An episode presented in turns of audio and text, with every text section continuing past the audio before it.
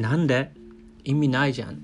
無理だ。という思いはどんな人の心にも自然に湧き起こる3つの感情だと思います。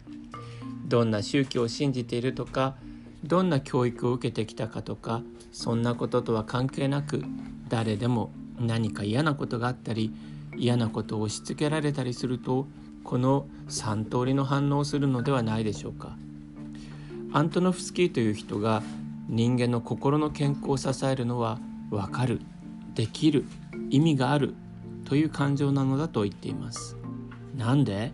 無理だ。意味ないじゃん。という反応もこの3つの感情の裏返しと言えると思うのです。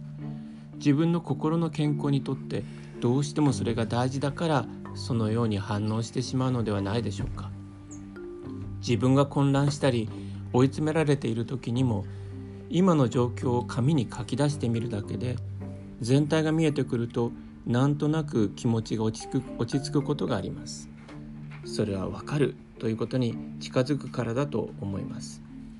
そしてどこから手をつけたらいいかが見えてくるとできると感じられます。問題はそこに意味を見いだせるかどうかです。生きる意味って何でしょうか？そういうことを考えると辛い気持ちになるので気にしない。一日一日を生きるだけでいいという人もいますがそれでも考えてしまうのが人間なのかもしれません。